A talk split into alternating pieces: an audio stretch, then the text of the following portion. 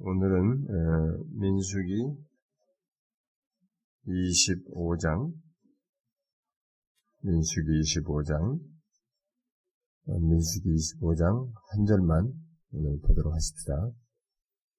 25장 한 절만 자, 우리 한 절씩 아, 교독해서 읽도록 합시다. 어, 이스라엘이 시딤에 머물러 있더니 그 백성이 모함 여자들과 음행하기를 시작하니라. 이스라엘이 자기 신들에게 제사할 때 이스라엘 백성을 정하며 백성이 먹고 그들의 신들에게 전함. 이스라엘이 바알볼에게 바알볼에게 가담한지라. 여호와께서 이스라엘에게 진노하시니라. 여호와께서 모세에게 이르시되 백성의 수령들을 잡아 태양을 향하여 여호와 앞에 목매어 그리하면 여호와의 진노가 이스라엘에서 떠나 모세가 이스라엘 재판관들에게 이르되 너희는 각각 바알볼에게 가담한 사람들을 죽이라 하니라. 이스라엘 자손의 온 회중이 회망문에서 울 때 이스라엘 자손 한 사람이 모세와 온 회중의 눈앞에 미디안의 한 여인을 데리고 그의 형제로 온즉 제사장 아론의 손자 엘라살의 아들 비나스가 보고 회중 가운데에서 일어나 손에 창을 들고 그 이스라엘 남자를 따라 그의 막사에 들어가 이스라엘의 남자와 그 여인의 배를 꿰뚫어서 두 사람을 죽인 염병이 이스라엘 자손에게서 그쳤더라. 그 염병으로 죽은 자가 2만 4천 명이었더라. 여호와께서 모세에게 말씀하여 이르시되 제사장 아론의 손자 엘르아살의 아들 비느하스가 내 질투심으로 질투하여 이스라엘 자손 중에서 내 노를 돌이켜서 내 질투심으로 그들을 소멸하지 않게 하였도다. 그러므로 말하라. 내가 그에게 내 평화의 언약을 주니 그와 그의 후손에게 영원한 재상 직분의 언약이라. 그가 그의 하나님을 위하여 질투하여 이스라엘 자손을 속죄하였음이니라. 죽임을 당한 이스라엘 남자 곧 빙년 여인과 함께 죽임을 당한 자의 이름은 스물인 살로의 아들이요 시몬인의 조상의 가문 중 한 지도자의 죽임을 당한 미디안 여인의 이름은 고스비인이 수르의 딸이라 수르는 미디안 백성의 한 조상의 가문의 수령이었더라. 여호와께서 모세에게 말씀하여 이르시되 미디안인들을 대적하여 그들을 치라. 이는 그들이 속임수로 그들을 대적하되 보레일과 미디안 제사입니다. 곧 이스라엘을 연병이 일으키는데 죽임을 당한 그들의 자매 고스비의 사건으로 너희를 유혹하였습니다. 어, 여러분 이게 잠깐만 이제 배경적으로 어, 그 내용의 끝부분에 연결된 부분 잠깐 읽도록 하겠습니다. 민수기 31장으로 넘어가서 보시면 민수기 31장 1절부터 12절 같이 교독하겠습니다. 여호와께서 모세에게 말씀하여 이르시되 이스라엘 자손의 원수를 미디안에게 갚으라. 그 후에 네가 내 조상에게로 돌아가리. 모세가 백성에게 말하 이르되 너와 함께 있는 사람들 가운데서 전쟁에 나갈 사람들을 무장시키고 미디안을 치러 보내어 여호와의 원수를 갚되 이스라엘 모든 지파에서 각 지파에서 각 지파에서 천 명씩 이스라엘 백만 중에서 만 이천 명을 대가여 무장을 시킨지라. 모세가 각 지파에 천 명씩 싸움에 보내되 제사장 엘라살의 아들 비나스의 성소의 기구와 신호나팔을 들려서 그들과 함께 전쟁에 보냄. 그들이 여호와께서 모세에게 명령하신 대로 미디안을 쳐서 남자를 다 죽였고 그 죽인 자 외에 미디안 다섯 왕을 죽였으니 미디안의 왕들은 에위와 레겜과 수루와 후루와 레비엔 아들 발람을 칼로 죽였더라. 이스라엘 자손이 미디안의 부녀들과 그들의 아이들을 사로잡고 그들의 가축과 양떼와 재물을 다 탈취하고 그들이 거처하는 성읍들과 촌락을 다 불사 탈취한 것, 노력한 것, 사람과 짐승을 다 빼앗으니라. 그들이 사로잡은 자와 노력한 것과 탈취한 것을 가지고 여리고 맞은편 요단강가 모압 평지에 진행해 모세와 제사장 엘라살과 이스라엘 자손의 회중에게로 나아오니라.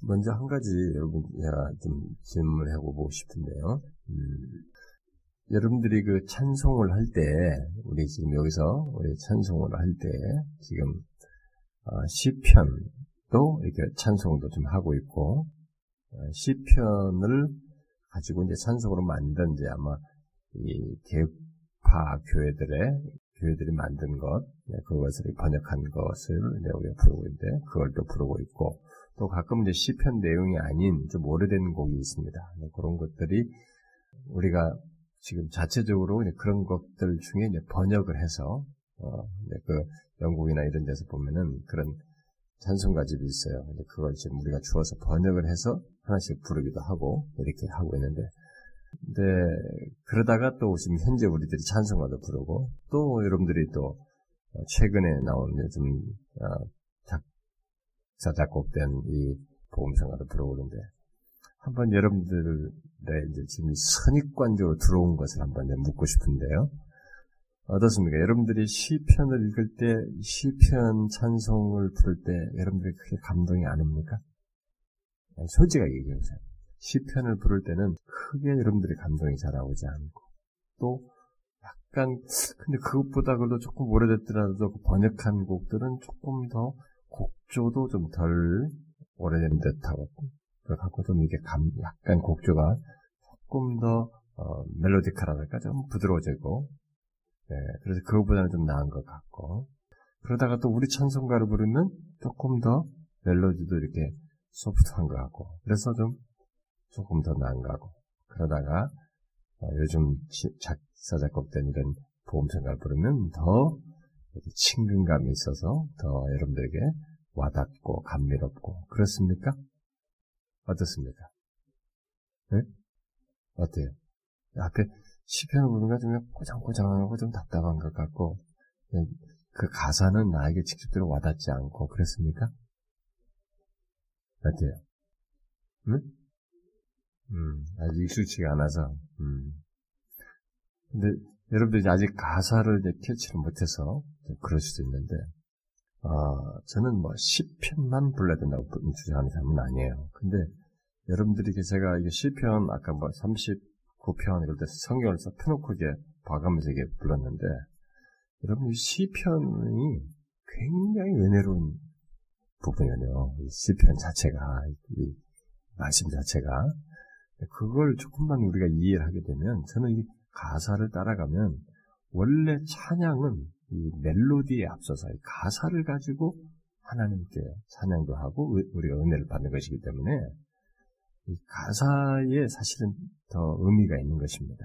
그런데 단지 가사를 살려내기 위해서 이제 곡조가 좀 붙고 그러기도 하는데 혹시라도 우리의 이제 워낙 요즘 요즘 시대가 이게 막 이게 막 음악을 거의 엔터테인먼트 수준으로 이렇게 막 찬양을 하면서 사람을 막 흥분을 시켜놓는 것이 뭔가 시끌벅적해야 뭐가 있는 것 같고 감동받은 것 같고 찬송한 것 같은 이런 것에 우리가 이미 젖어서 그런데 설사 그렇게 하더라도 그런 외적인 요소에 의해서 흥분됐다면 또 그것은 의미가 없는 거예요. 정말 인격적인 반응 속에서 찬양을 하고 그 가사를 통해 찬양을 하고 은혜를 받는 것이 정상인데 어, 저는 여러분들이 그 그런 찬송을 아직 익숙치 않아서 우리가 그런데 자꾸 이제 부르게 되면 조금씩 익숙해지고 익숙해지고 몇 번 부르다 보면 자꾸 그럴 것입니다. 근데 여러분들 그런 가사들을 많이 불러서 그런 이 이전 찬송들 중에서도 좋은 가사들을 통해서 같이 은혜를 받고 그러면 좋겠어요.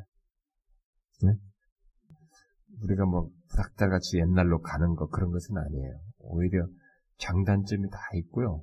이게 요즘 시대 찬송들이 갖지 못한 장점들을 엄청나게 가지고 있습니다. 그 가벼움과 그런 것과는 비교할 수 없는 것들을 가지고 있기 때문에 가사만 우리가 조금 잘 몰입하게 되면 굉장히 은혜로운 찬송들이라고 봐요. 여러분들이 그런 부분을 잘 인내하고 가사를 통해서 좀 은혜를 받으면 좋겠습니다. 자, 오늘 이제 우리가 보려고 하는 데는 어, 이 민수기 25장 뭐 아주 좀 간단한 내용입니다. 어, 간단한 내용인데 앞부분에서 우리가 이 발람에 의해서 음? 어, 이스라엘 발락 그 요압의 모압의 왕인 발락이 어, 메소포타미 지역에 있는 이 발람이라고 하는 선지자, 일종의 뭐 선지자가 아니라 일종의 술사죠. 이런 당시에 그런 어, 종교적인 이런 능력을 받아고 뭐 기도하면은 그가 뭐 이렇게 하면은 어, 축복도 받고 저주도 받는다는 이런 소문을 듣고 이스라엘 백성들을 무력으로 이들이 그동안 하나님께서 해오신 걸 소문을 들었기 때문에 무력으로 대항할 문제가 아니라는 걸 알고 같은 방식으로 그런 신앙적인 영적인 방법으로 그들을 깨뜨리기 위해서 메소포타미아 지역에서 이 사람을 불러왔죠. 이 유명한 발람이라고 하는 사람을 불러왔습니다. 이스라엘을 저주하기 위해서 어, 이제 일종의 발락의 이 계략을 그를 통해서 드러냈지만 그것이 되지가 않았습니다. 저들을 위해서 저주해달라고 했는데 저주를 하나님께서 허락하지 않고 오히려 이 발람을 통해서 그들에게 축복을 하게 하는 그런 기이한 일을 하게 하셨죠. 그렇지만 이 하나님의 백성에 대한 대적은 그 그런 실패했다고 해서 대적하는 마음을 접는 게 아닙니다. 이 모압 족속과 또 미디안과 심지어 발람까지 이스라엘의 대적으로서 그 대적의 마음을 가지고 어, 계속 이들을 향해서 어떤 행동을 하는 것인데 그게 바로 여기 25장에 기록된 내용입니다. 아, 이스라엘을 축복했던 발람은 미디안, 미디안 사람들에게 아마 자기의 보호를 원했던 것 같습니다. 그래서 미디안 사람들 가운데 아마 있었던 것으로 보여지는데 우리가 그래서 미디안을 칠 때 죽는 장면이 나오지 않습니까? 그러니까 거기에 보호받기를 원했던 것 같아요. 그는 하나님의 저주가 아, 이스라엘에게 임할 수 없 담을 없다는 것을 알게 되자 미디안 사람들에게 이스라엘 백성들을 유혹하는 것을 제한하는 일종의 어, 유혹하도록 부추기는 일을 아, 이 사람이 한 것으로 보여집니다. 그것은 네, 우리가 뒤에 31장 그 뒤에서 봤죠. 31장에 보면은 모세가 말한 사실에서 알 수가 있죠. 음? 31장 보면은요. 민수기 31장 우리가 읽진 않은데 뒷부분에 16절에 보면 31장 16절에 모세가 그 이기고 돌아온 사람들에게 이 얘기합니다. 보라 이들이 발람의 꾀를 따라 이스라엘 자손들을 부월의 사건에서 여호와 앞에 범죄하게 하여 여호와의 회중 가운데 연병이 일어나게 하였느니라. 그러니까 발람이 이 꾀를 뜬 것입니다.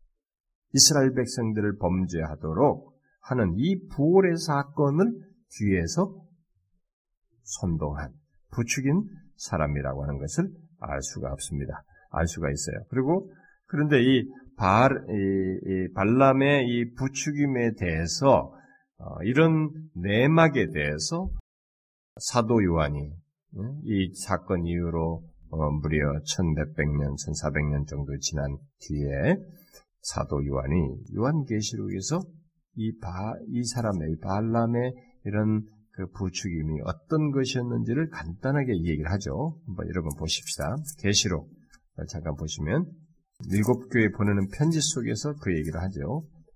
계시록 2장 계시록 2장 버가모 교회 한 보내는 편지 속에서 말합니다. 14절 음, 계시록 2장 14절 읽어봅시다. 시작.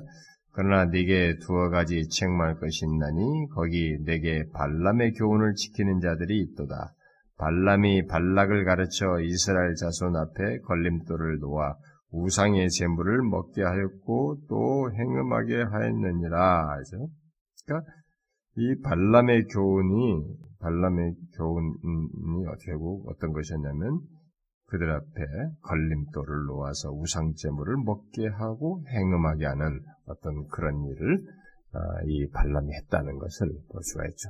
그런 어, 교훈을 또 따르는 그런 사람들이 또 후대에도 있었던 것으로 보여지죠. 자, 그 저주, 하나님의 저주, 일종의 어, 자기를 통해서 저주하려고 했다. 이런 저주가 안 먹히자 유혹을 통해서 이스라엘을 무너뜨리려고 하는 이런 발람의 충고가 결국 이제 이 미디안 사람을 통해서 이렇게 하게 됐는데 음? 미디안 사람과 발락을 어, 통해서 이렇게 하게 됐는데 자 이런 발람의 충고가 어떻게 됐어요? 이 발람의 꾀가 결국 어떻게 됐습니까? 앞에서는 못했어요. 우리가 24장까지 내용에서는 발람이 전혀 제 자기 본심이나 뭐 이런 것들 자기 역량을 발휘하지 못했어요. 그래서 이제 나와가지고 이 미디안 사람과 발락을 어, 이게 충 어, 일종의 충고를 해서 어, 꾀를 발휘했는데 이 발람의 꾀가 어떻게 됐어요? 이제 먹히죠. 어, 이제 먹힌 것을 우리가 25장에서 보게 됩니다. 우리는 이 이게 항상 뭐 계시록에도 그러고 모든 성경에서 나옵니다만은 우리는 이 세상의 거친 위협보다는 막 핍박을 하면서 막 강압적으로 하면은 예수 믿는 사람들이 아 이게 나를 핍박하는구나라고 하면서 대단히 거기에 대해서 딱 경계심을 갖고 신앙심을 잘 지키는 경우가 많아요. 근데 그러나 이 성경 역사나 이런 거 보면은 세상의 거친 위협보다 사실 더 어, 우리에게 더 위협적인 것은 미소 짓는 세상이에요. 유혹하는 세상입니다. 이 세상이 우리 에서 딱 적으로서 선명히 등장해서 우리를 대적할 때는 우리가 그걸 잘 방어합니다. 이게 뭐 대항한다고. 그런데 세상이 우리를 감미롭게 다가오고 유혹할 때는 이거 쉽게 무장해제 되는 사람들이 있어요. 그냥 쓱 빠져들어가는 거예요. 더 위협을 당하는 것이죠. 자, 그런 사건이 여기에 지금 이스라엘 백성들에게 일어났습니다. 그게 이제 여기 25장에서 말하는 거예요. 자, 먼저 1절부터 5절을 보게 되면 이들이 결국 넘어간 사건에 대한 내용이 나옵니다. 자, 발람의 꾀를 따라 음, 미디안과 모압의 여인들이 제사할 때 이스라엘을 초청을 하게 되죠. 이스라엘을 초청했어요.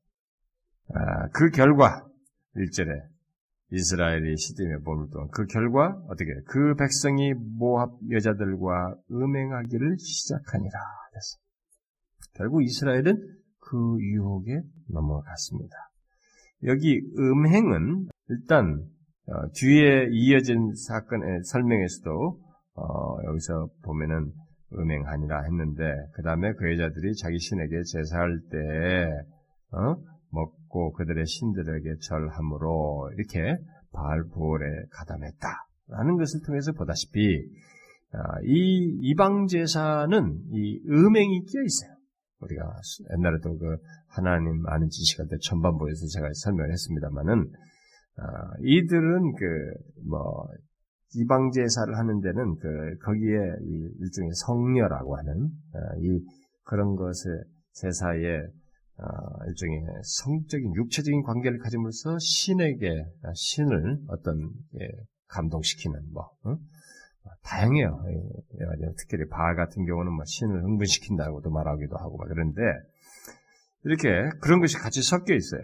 그래서 여기 음행은 결국 육체적인 것이면서 영적인 면을 띠고 있습니다. 결국 그러니까 음란하고 이런 부정한 행위가 결국 뭐예요? 우상 숭배로 영적인 문제로 연결되어 있는 것을 보게 됩니다. 음? 자, 이런 연결고를 보게 될 때 우리는 이제 이 죄라고 하는 특성을 잘 여기서 봐야 되는 것입니다.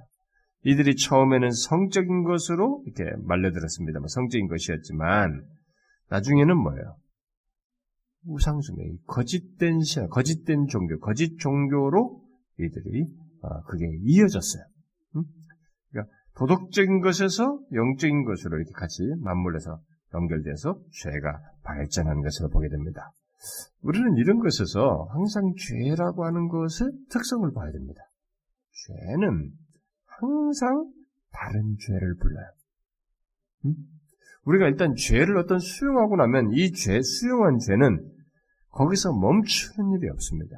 그것을 방어하기 위해서 어떤 태도를 취하든지 그 어떤 식으로든 막 이게 죄에 상응하는 죄와 맞물린 연결고를 가지고 있는 잡다한 것들이 막 같이 연결되어서 나타나요.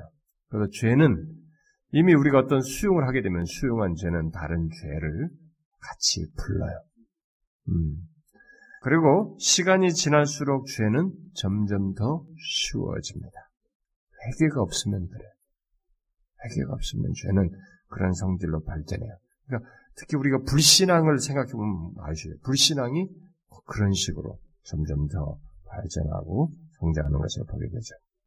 그래서 예수 믿는 가정에서 이게 잘한 사람이라 할지라도 우리가 소위 뭐 모태신앙이다 라고 말을 하는 예수, 예수 믿는 가정에서 이게 기독교적인 풍토에서 잘 아, 자란 사람이 예수 그리스도를 진실로 믿게 되는 소위 회심하게 되는 어? 그런 변화가 있지 않으면 그리스도께로 진정 그에게로 음, 그를 믿어 그에게로 돌아가지 않으면 언제든지 그들은 무너질 수 있어요. 죄를 수용하면서 자기가 네, 확 무너져 내려갈 수 있습니다. 왜냐하면 그 사람이 예수 그리스도께로 돌아오지 않고 기독교적인 분위기 속에서 자라왔다는 것은 자라왔다는 것은 뭐예요? 이 사람은 외적인 관리, 거칠의 관리가 되어 있다는 것을 말하거든요. 그러니까 외적인 수능주의자이지 내면의 수능을 하고 있는 게 아닙니다. 그렇기 때문에 죄가 어떤 시점에 맞물리면 확 무너져 버려요. 저는요, 그런 케이스, 제가 성장을 같이 했기 때문에, 중고등학교 시절 같이 성장하면서 우리가 친구나 주변의 후배들에게 봐왔었기 때문에, 그런데, 진짜로 극단적인 죄로 빠져요. 전혀, 성장에 딱, 그게 이제, 그게 그동안 수능주의자로 이렇게 겉, 겉모양을 잘 품으면서 관리했는데, 이게 딱 풀어제껴, 이제, 고등학교 졸업하고 나서부터 주로 이제 그런 일이 벌어졌는데, 그런 아이들이, 진짜로 무너져요. 순식간에 무너져요. 어, 그래서 어, 이게 바로 이제 죄의 특성이에요. 음? 죄는 쉽고 어, 이게 점점 강하게 우리를 따라오게 된 것이죠. 죄는 본질상 이렇게 어떤 하나의 행위를 말하는 것이 아니고 이게 죄성이잖아요. 성향이단 말이에요. 성향. 음? 성향이기 때문에 이게 죄를 딱 수용했을 때는 이 성향이 확 그게 꽂혀 표현돼요. 역동성을 갖는 것입니다. 그래서 여러분들 로마서 같은데 7장, 뭐 6장, 7장 이렇게 보면은 죄가 마치 인격을 가진 것처럼 막 어? 역동하는 것으로 좀 묘사를 하고 있잖아요. 죄가 그런 죄성이 그런 특성을 가지고 있는 것이죠. 어쨌든 이스라엘은 이제 바로 이런 범죄로 인해서 하나님께 더 하나님이 아닌 이 이방 우상에 가담하는 이런 일을 함으로써 하나님과 맺은 언약을 깨뜨렸어요. 여기서 그들은 이 발람의 꾀를 쫓게 되었습니다. 발람의 꾀를 쫓게 되었어요. 아, 발람은 그들의 약점을 잘 간파하고 있는 선지자처럼 보였어요. 여기서 이런 행동을 볼 때. 왜냐하면 그의 올무가 즉시 그의 올무에 즉시 이스라엘 백성들이 걸려들었거든요. 그러니까 얼마나 선견자 같고 정말 아 한마디에 그냥 그게 탁 했는데 그대로 탁 있는 어? 멀리서 볼 때는 뭐 전혀 못 건드릴 것 같은 어? 저주도 안 내려지는 그런 백성이었는데 탁그 한마디에 꾀를 냈는데 다 이들이 걸려들었단 말이에요. 그러니까 아주 그 참 이런 것들을 잘 간파하고 있는 선지자처럼 보였습니다. 그러나 음, 이 일은 우리가 이제 이 일이 벌어진 상황을 이스라엘과 하나님과의 관계 차원에서 좀 보자면은 이 일은 하나님께서 지금 이제 어, 여기 시딤이라고 하는 것에 머물러 있으니까 하나님께서 이제 말씀만 하시면 바로 가나안 땅으로 들어가서 어? 진입할 수 있는 어? 그러니까 바로 그런 자리거든요. 말씀하시기만 하면 가난으로 들어가기 위해서 어, 그들이 어, 준비하던 요단강 동편에서 위치한 이 시딤에서 그러니까 곧 들어갈 수 있는 그 자리에 이제 그렇게도 기다리던 약속의 땅을 가까이에 있는 그런 자리 시딤에 있는 상태에서 이런 일이 벌어졌어요. 그러면 우리가 생각해 봐야죠. 아니, 이들이 도대체 그동안에 하나님이 그렇게 많은 것을 말씀하시고 보이시고 이끌어서 이제 그들에게도 다가온 약속의 땅이 거의 가까이 다가오니 조금만 준비해서 가라고 하면 음? 갈수 있는 요단 동편에 이들이 지금 이게 진을 치고 있는데 바로 거기에서 이런 죄를 범했어요.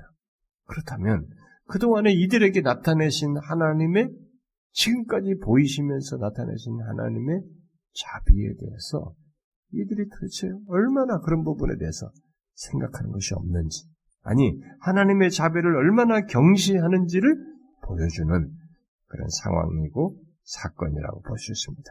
자, 결국 이런 모든 일에 대해서 하나님은 가만히 계실 수가 없었습니다.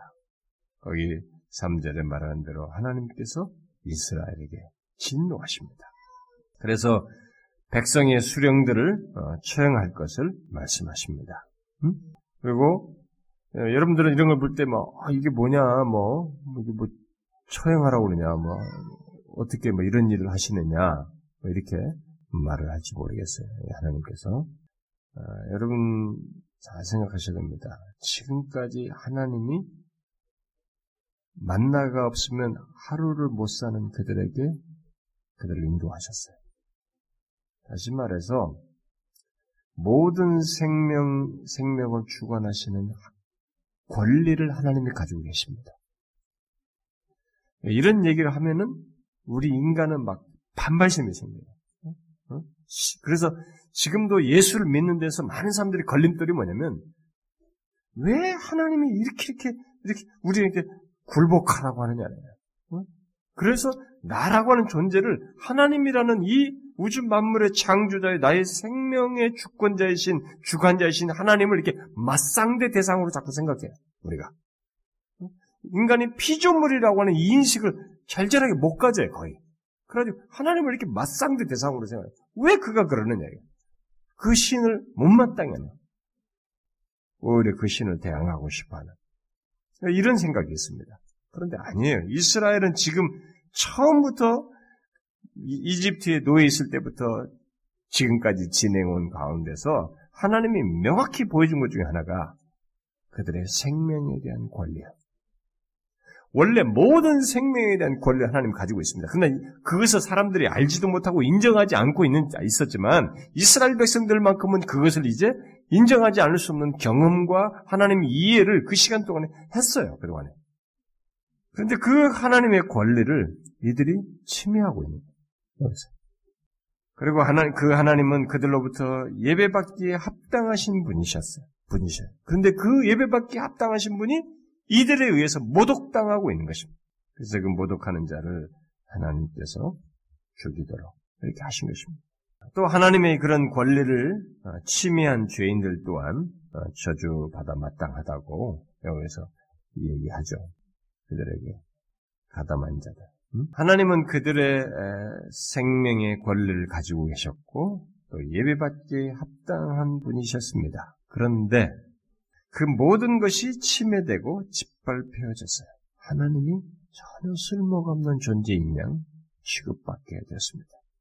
게다가 앞으로를 생각해 볼 때 이 백성, 하나님은 이스라엘이라고 하는 이 백성, 앞으로 어, 이들이 하나님께서 이들과 가난 땅에 들어가게 하시고 앞으로 그렇게 하셔야 되는데 이 이스라엘 백성들이 음? 의도적으로 이렇게 부도덕한 행동을 하고 불경하게 우상숭배를 하게 된다면 어? 그렇게 이런 것을 의도적으로 이렇게 하게 된다면 앞으로 미래 세대가 어떻게 되겠어요? 그건 상상할 수가 없는 것입니다. 그런 것이 미래 세대의 기준이 된다면 어떻게 되겠어요? 그건 하나님의 교회가 사단의 집단이 되는 것입니다. 어? 그 세상 그 다른 거지. 하나님의 교회는 거룩한 공동체거든요. 하나님은 자기 백성 이스라엘 우리는 이스라엘이라고 하는 것 안에 여기에 한 일부가 상하는 것을 이게 한 몸 안에 어떤 부분이 상하는 것 정도로 생각하면 됩니다. 어? 자꾸 이 개인 하나를 놓고 이게 구원을 생각한다든가 하나를 놓고 자꾸 생각할 것 없어요. 이게 언약을 이스라엘과 맺었으니까 이스라엘을 맺었다고 해서 여기에 모두가 다 참된 하나님의 백성이다 이렇게 말할 수는 없는 거예요. 이스라엘을 하나의 몸으로 생각하면 비유적으로 생각하면 됩니다. 응? 이스라엘 한 백성. 이 하나님의 백성, 이 이스라엘과 언약을 맺으셨기 때문에 바로 그 언약을 맺은 자기 백성을 지키기 위해서 마치 아비가 자식을 징계하듯이 어? 자기 자녀들을 지키기 위해서 징계하듯이 징계하지 않을 수 없었던 것입니다. 그래서 여기서 그렇게 죽이라고 하셨어요. 그 다음에 이제 6절부터 13절을 보게 되면 거기에서 어, 흔히 비나스의 창, 응? 비나스의 창. 어떤 사람의 책이 비나스의 창이에요. 바로 여기 나오는 거예요. 비나스가 창을, 비나스의 외로운 열심이 여기서 나오고 있습니다. 이스라엘 백성들은 그래서 하나님께서 죽이라 했어요. 그런데 이스라엘 백성들은 여호와의 명령을 따르기를 주저하고 싫어했습니다. 여기 보니까 뒤 내용을 보니까 그리고 하나님의 공의에 복종하지 않았어요. 그것은 그런 태도는 여호와의 영광의 가치 같은 것을 잘 몰라서 그런 거죠. 여호와의 영광이 그들에게 별로 중요하게 여겨지지 않았기 때문에 그런 식의 태도를 취한 것입니다.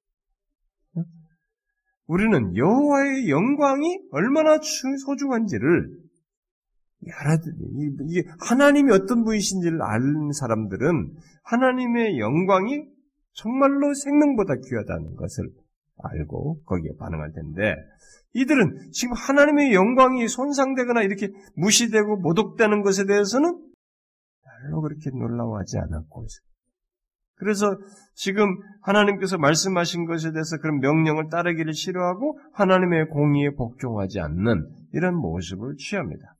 그들은 음행한 자를 죽이라는 여호와의 명령을 실행하지 않고 해망문 앞에서 울었어요. 어떤 사람은 여기 아, 이 이들이 해망문에서 운 것은 이게 죽이라고 이게 한 것에 대해서 그 마음에 깊은 감동을 받아가지고 회개하는 것이다라고 해석하는 사람도 있습니다. 그러나 사건의 계속되는 진행을 보게 될 때 회개보다는 하나님의 권리 앞에 그렇게 제가 앞에서 말했죠. 그들의 생명에 대한 권리, 이스라엘 백성, 자기 백성에 대한 권리, 자기 자녀에 대한 권리, 이런 하나님의 권리 앞에서 자신들의 인간적인 유대 관계를 포기하는 것을 싫어하는, 포기하는 것에 대해서 슬퍼서 우는 이런 태도를 취한 것이라고 보여집니다. 그러니까 하나님의 공의에 굴복하는 게 보다 자신들의 인간적인 유대 관계를 포기하는 것을 그것을 더 어, 자기들은 두려워하고 싫어하는 이런 태도를 취한 것입니다. 자, 여러분들은 어떻게 되겠어요? 아마 우리도 비슷한 태도를 취할지 몰라요. 죽이라는데 이게 우리의 유대 관계에 있는 사람들인데 나와 그 중에 만약 우리 혈육이 있다면 어떻게 하겠어요? 하나님이 이 혈육보다도 하나님의 공의가 주, 그분의 영광이 더 소중하다는 것을 알고 그렇게 할 수 있겠어요? 이런 굉장한 우리들에게 갈림길. 그래서 이 기독교가요, 이 세상에서 사람들에게 수요하기가 참 어려워요. 예, 이 세상에서 예수님께서 너희 부모나 자식이나 어떤 누구보다도 나를 사랑하지 않으면 하나님 너희 합당치 않다. 아, 이게 엄청나게 우리한테 거북스러운 거예요. 특히 효사상에 젖어 있고 유교사상에 젖어 있는 우리들에게 있어서는 성경이 부모를 공경하라는 것을 그렇게 다른 종교보다도 더 실제적인 면에서 우리에게 강조하고 있음에도 불구하고 그런 내용 때문에 야 하나님은 그 모든 것보다 다 뒤로 하고 하나님을 더 우선해야. 이게 쉬운데 어려워요. 그러니까 뭔가 믿음이 예수 그리스도의 가치를 하고 그분이 어떤 분이신지 알고 구원에 뭐 더 요즘 실제적인 말로 회심 말이에요. 하나님 나라에 들어가는 거 구원의 가치를 알지 못하는 한 못한다면은 그 수용하기 어려워요. 그래서 그런 것을 깨닫고 구원을 받고 믿음을 소유하기 전에는 야 기독교 예, 그렇게 가까이 하지 마라. 적당히 해라. 기독교에 대한 거부 반응을 사람들이 들는 거죠. 어떻게 하겠어요, 여러분? 이들이 슬피 우는 그것이 여러분들은 깊이 공감이 됩니까? 이들은 어쨌든 그러면서 슬피 울었습니다. 그런데 그러고 할, 그러고 있을 때 이스라엘 백성 중에 한 사람 시몬 지파의 시므리가 미디안 여자 미디안 수령의 딸 고스비를 어, 뭐 여기도 이제 어떤 족장이 뭐 수령의 딸 정도 되는 거죠 뭐 고스비를 진으로 데리고 와서 자신의 막사로 데리고 와서 음행을 했습니다. 이때 연병이 백성들 사이에 돌고 있었던 것으로 보여집니다. 연병으로 2만 4천 명이 죽었다고 하는데 연병이 어느 때 시작됐는지를 여기서는 기록하고 있지 않아요. 단지 그들을 죽였을 때 연병이 그쳤다고 8절에 말하니까 연병이 이때 시작되었다고 어, 시작된 것으로 보여집니다. 더 그렇다고 할 만한 것을 시편 기자의 말에서 더 추측할 수 있어요. 한번 시편 보세요. 시편 110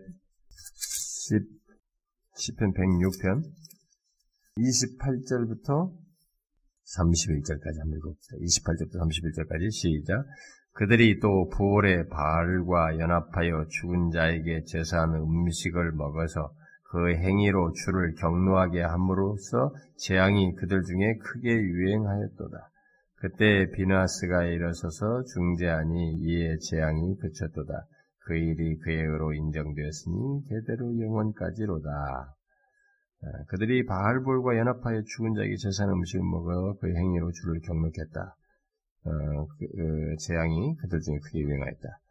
아마 그때 이미 어, 시작되어서 연병이 아, 돌았던 것으로 보여집니다. 어쨌든 이스라엘 진으로 그들의 그런 이런 죄가 어? 도덕적, 영적인 죄가 결합된 이 죄가 이렇게 들어왔다는 사실은 이스라엘 입장에서 보면 비극적인 일입니다. 지금까지 하나님 백성 공동체로 계속 가르쳐 왔고 하나님께서 많은 것을 특별한 백성 공동체로 그들을 위해 계시는 하나님으로 인도하시면서 왔고 여기까지 온 그들에게 있어서 이 장면은 이들에게 비극적인 사건이죠.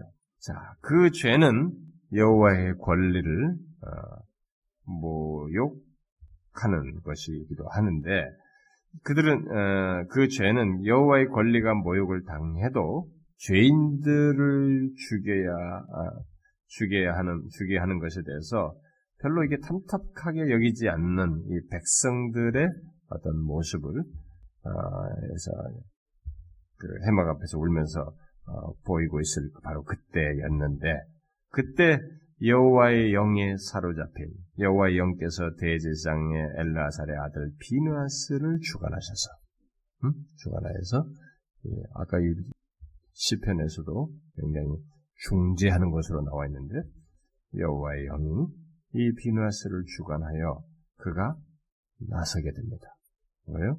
분명히 이 비누아스는 아, 이두 사람이 아, 지금 하나님의 공의와 심판이 행해지고 있음에도 불구하고 이런 부도덕한 짓을 저지른다고 생각하여서 그것에 마음에 분하여 여호와의 열심을 가지고 아마 그들에게 달아 창을 두고 달았던 것으로 보여지죠. 아, 비나스는 회중 가운데서 창을 들고 그 이스라엘 남자가 들어가는 텐트로 예, 막사로 따라갔습니다. 들어가서 음행하는 그 이스라엘 남자와 미디안 여인을 찔러 죽였어요. 참 잔인한 생각이 잔인한 행동이라고 우리는 볼 수 있습니다.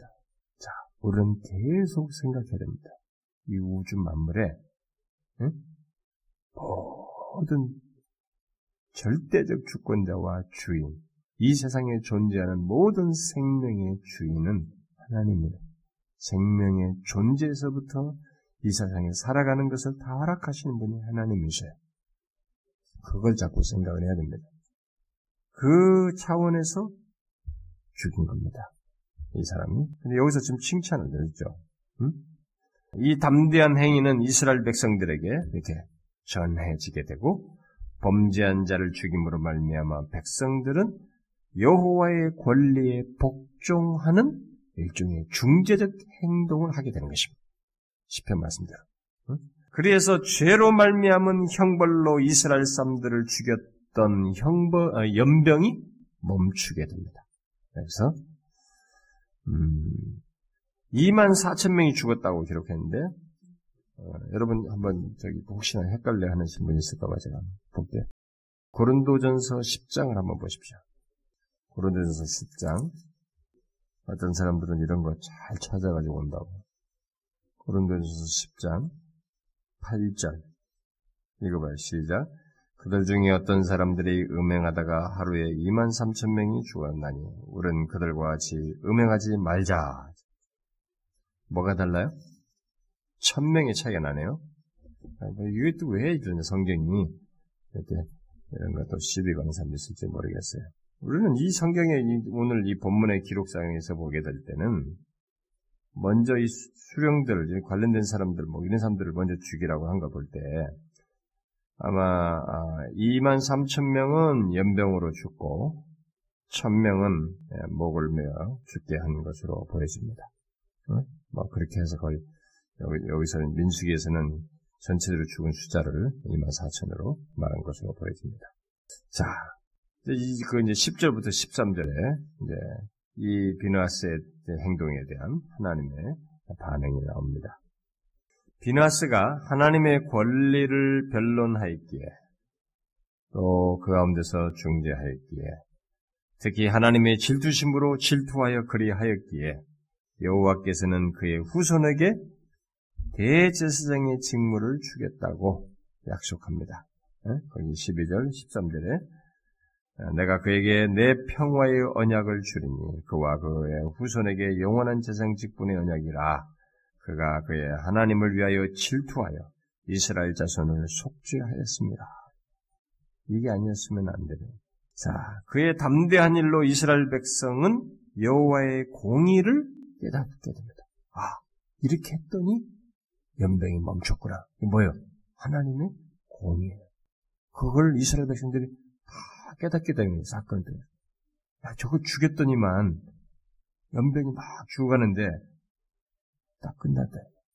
하나님의 공의. 명확하게 이스라엘 백성들이 깨닫게 되는 것이죠. 자, 이런 점에서 어, 비누아스는 예수 그리스도의 모형이기도 합니다. 왜요? 그리스도는 하나님의 공의를 만족시키기 위해서 자신을 주어서 하나님의 공의에 의해서 우리가 영원히 멸망받아야 되는데 그분의 만족된 공의를 만족하심으로써 슈톱다 우리가 멸망당하지 않는 일을 있게 되죠. 비누아스에 의해서 이스라엘 남자가 죽임당한 후 뒤에 연병이 그치고 똑같이 범죄한 자들도 이제 죽임 당하게 되는 이런 사건이 있었지만 범죄로 인하여 어떤 사람이 죽임 당함으로 어? 범죄로 인해서 어떤 사람이 죽임을 당함으로 모든 이스라엘에 임한 하나님의 진노를 진정시킬 수 있었다는 의미는 아니에요. 범죄로 인해서 이렇게 누군가가 죽, 여기 뭐 범죄된 이 두 사람을 죽였다고 그래서 그 죽인 것으로 모든 이스라엘에 임한 하나님의 진노를 진정시킬 수 있다라는 것을 본문이 말하는 것은 아니다 이겁니다. 그것은 모두에게 임할 하나님의 진노가 진정시킬 수 있는 그것은 오직 예수 그리스도 안에서만 가능합니다. 이 사건은 바로 그것을 바라보게 할 뿐이에요. 하나님께서는 이러한 죄로 인한 죽음을 통해서 그리스도의 죽음을 내다보시는 것입니다. 한 분 안에서만 하나님의 진노가 진정될 수 있다. 라는 것을 보게 하는 것입니다. 여러분, 제가요, 여러분들이 성경을 볼 때, 말씀을 들을 때, 죄, 죄로 인한 진노, 심판, 이런 얘기를 할 때, 여기에 여러분들이 놀랄 사람이 있고, 이것이 가슴에 찔리기도 하고, 여기에 자극받고 놀랄 사람도 있습니다만, 제가 여기서 끝나지 않고, 예수 그리스도를 말하는 것에 대해서 여러분들이 이 앞에 부분 이상으로 귀를 쫑긋하게 들으셔야 됩니다.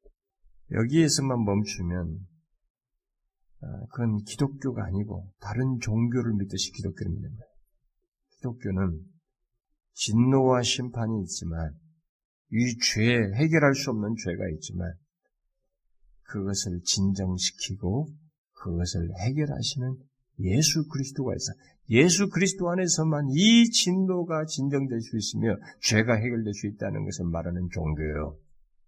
이걸 드려야 되는 것입니다. 응? 우리는. 결국 이 한 사람이 죽었다고 그래서 이스라엘 백성들의 전체의 이 말, 그 하나님의 진노가 진정시킨다고 여러분이 그렇게 생각할 수 있겠어요? 그 하나님의 공의를 드러내는 공의를 그들에게 깨닫게 하는 이것이 있긴 하지만 이 공의를 그 정도로 야 이거 하나로 다 해결됐다, 다 진정됐다 이거겠어요? 이 죄가 지금 얼마나 많은데 수많은 사람들이 이 백성 전체가 지금 그런데 하나님을 거적하고 하나님의 권리를 짓밟는 이런 행동을 했는데 이 두 사람 죽었다고 해서 이들에게 이 말 진노가 진정됐겠느냐 이거예요. 이것은 하나를 보여주는 겁니다. 어? 앞을 바라보게 하는 것입니다. 오직 한분 안에서만 하나님의 이런 온전한 공의가 만족되고 진노가 진정된다는 것을 보게 하는 것입니다. 예수 그리스도죠. 입고 오신 예수 그리스도. 그래서 저와 여러분이 우리가 지은 죄가 얼마나 많아요. 그런데 내게 진노와 심판이 있어야 마땅한데, 응? 마땅한데, 내가 그 심판을 받지 않는, 내게 이말 진노가 진정될 수 있는 유일한 길은 내가 죽고 뭐 영원한 형벌을 받는다고 해서도 그게 다 되지도 않을 것이지만 예수 그리스도예요. 그분이 내게 있어야 할 그것을 자신이 담당하신 것 안에서 우리가 진정될 수 있습니다. 이것을 아셔야 됩니다. 여러분 이것을 믿으시죠? 이것을 확고하게 믿으셔야 됩니다. 당신, 당신 예수, 어, 당신이 그리스도인 거 뭘로 말할 수 있어요? 우리가 그 질문에 대해서 대답은 결론은 예수 그리스도의 대속, 그분이 나의 죄를 지시고 하나님의 진노를 진정시키셨으며 내게 임해야 할 공의를 만족시켰다는 사실, 그것을 가지고 말해야 되는 것입니다. 응? 결국 예수 그리스도를 말하지 못하고 복음을 말하지 못하면 복음을 말하지 못하는 가운데서의 다른 것은 의미가 없어요. 그래서 제가 얘기하지 않습니까? 심지어 청교도나 이런 책들을 많이 읽은 사람들이 의외로 복음을 몰라요. 어?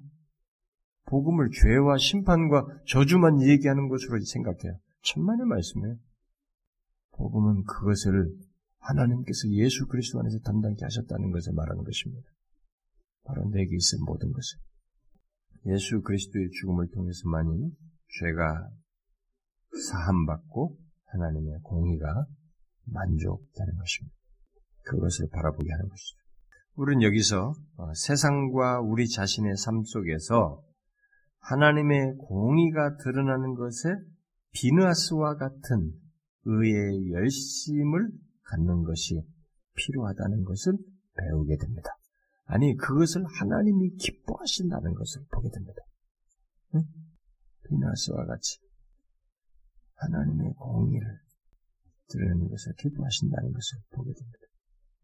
그리고 우리가 그, 어, 이제 뒤에 뒷부분을 더 얘기하고, 어, 덧붙이도록 합시다. 그 뒤에 16절부터 18절을 보니까 미디안에게 아까 그리고 31장 1절부터 12절에 그것에 대한 실행이 나오는 건데요. 미디안에 대한 미디안에게 내려놨던 심판을 하나님께서 심판을 선언하시는 거 봅니다. 하나님은 이 사건 이후로 바울의 사건을 이후로 미디안족을 대적하여서 치라고 명하십니다. 그리고 이 명령으로 뒤에 우리가 31장에서 진짜 치우죠.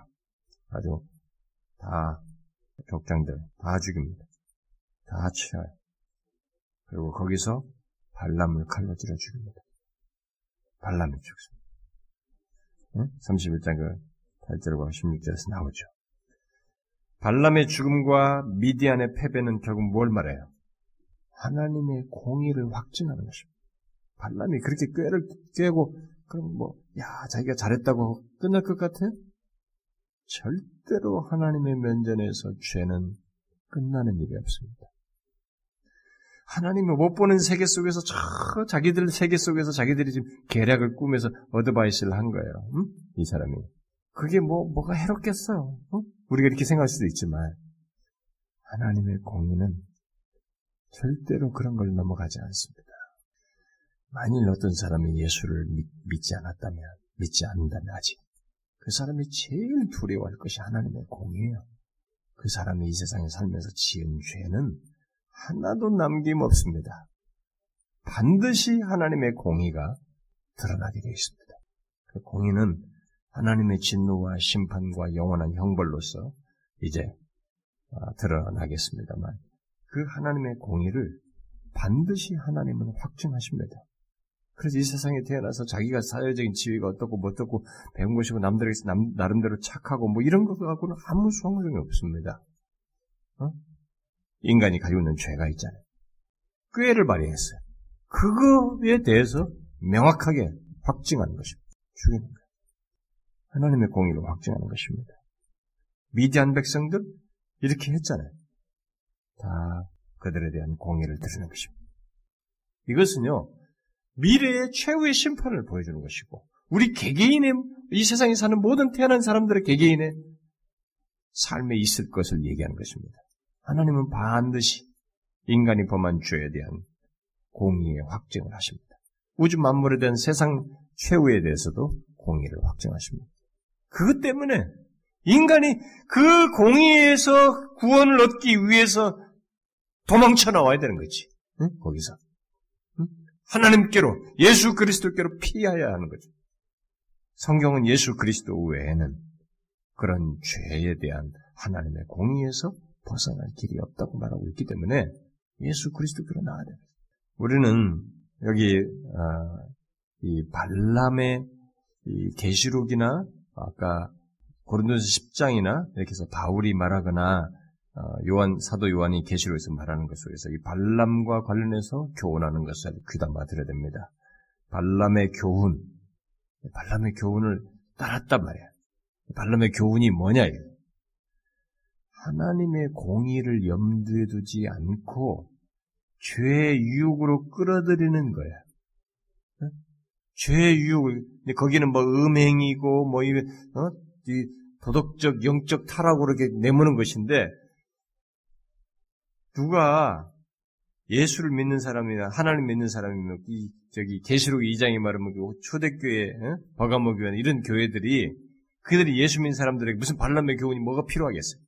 그런데도 발람의 하나님을 믿는 백성들에게 발람이 발람이 와서 꾀를 그 줬잖아요. 여기 뭐 있었잖아요. 그 유혹이 있었잖아요. 꾀가. 어? 그 네.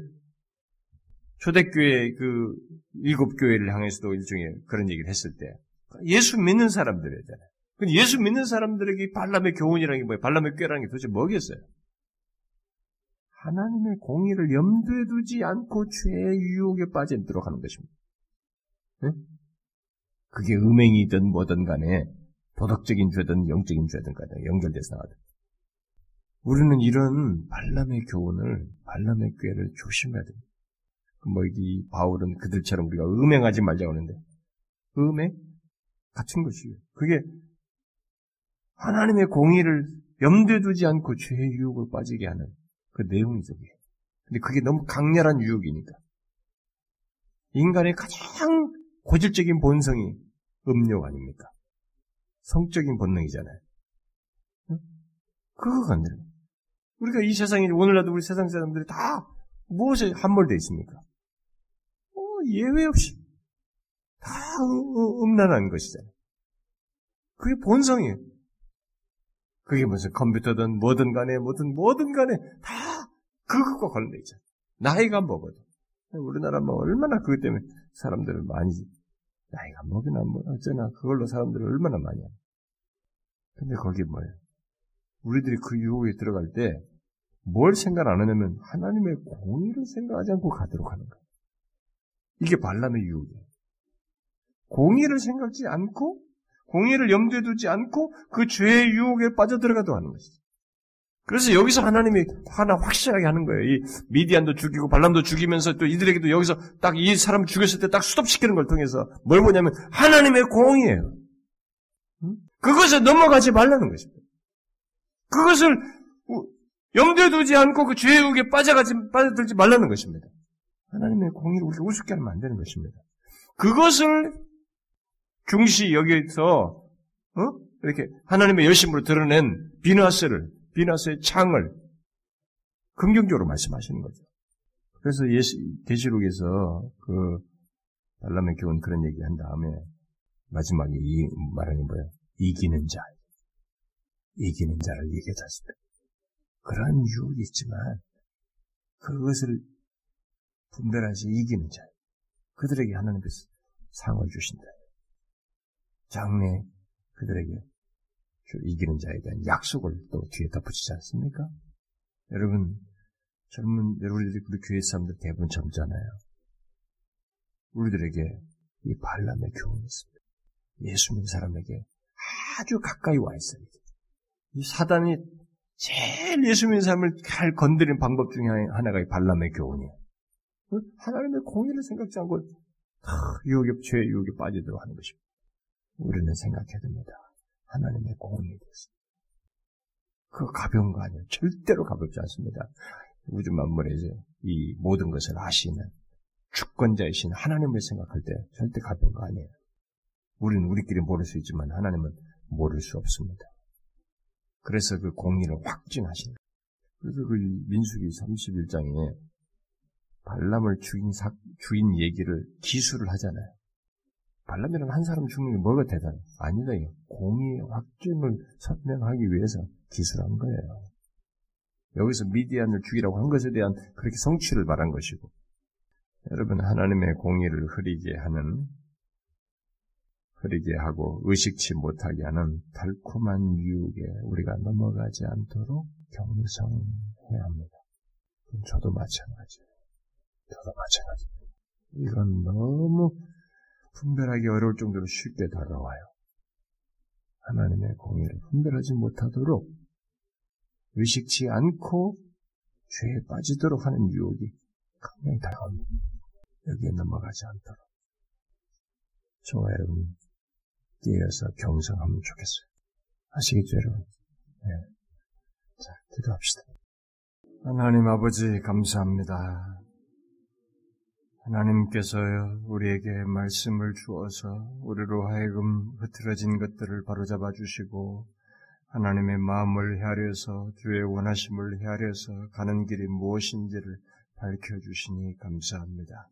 주여 우리들에게 하나님의 그런 열심을 가지고 하나님의 질투를 가지고 이 배역한 세대를 보며 그 가운데서 하나님의 공의를 항상 의식하며 모든 유혹을 하나님 대 분별하여 대적하는 저희들이 되게 하여 주시옵소서. 주님이여 그, 그런 가운데서 죄가 죄로 여겨져서 죄를 분별하여 하나님이여 거스리는 저희들 되게 하여 주옵소서. 오 주여 우리가 구한 기도를 들어주십시오. 우리가 나라와 민족과 조국 교회를 위해서 이복을 위해서 기도할 때마다 주님의 은혜와 자비를 구하오니 하나님이여 각 그 현실 속에서 주께서 우리의 기도를 들어서 역사하시고 계시며 여전히 사람들 가운데서 공의를 드러내시고 구원할 자를 구원하시며 지금도 참된 교회를 이루기 위해서 역사하시고 일하시는 하나님의 역사를 분명히 보게 하여 주시옵소서.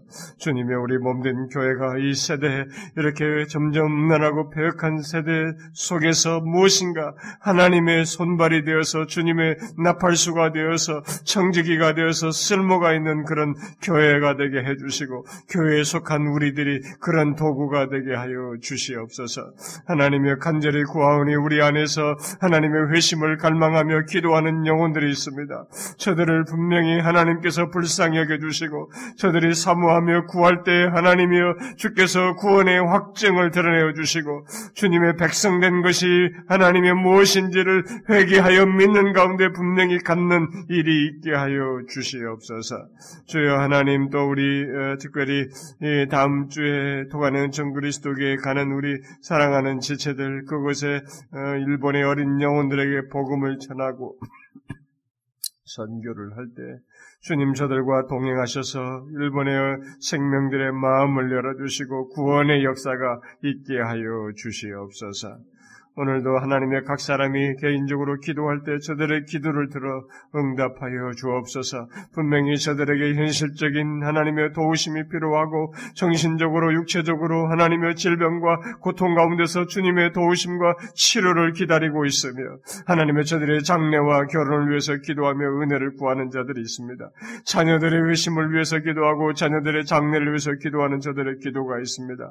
하나님의 저들의 기도를 들으셔서 우리의 삶 가운데 가운데서 하루하루 매일같이 우리의 삶을 돌보시고 인도하시는 하나님을 우리가 보게 하여 주옵소서. 그리하실 하나님을 믿사옵고 우리 주 예수 그리스도의 이름으로 기도하옵나이다. 아멘.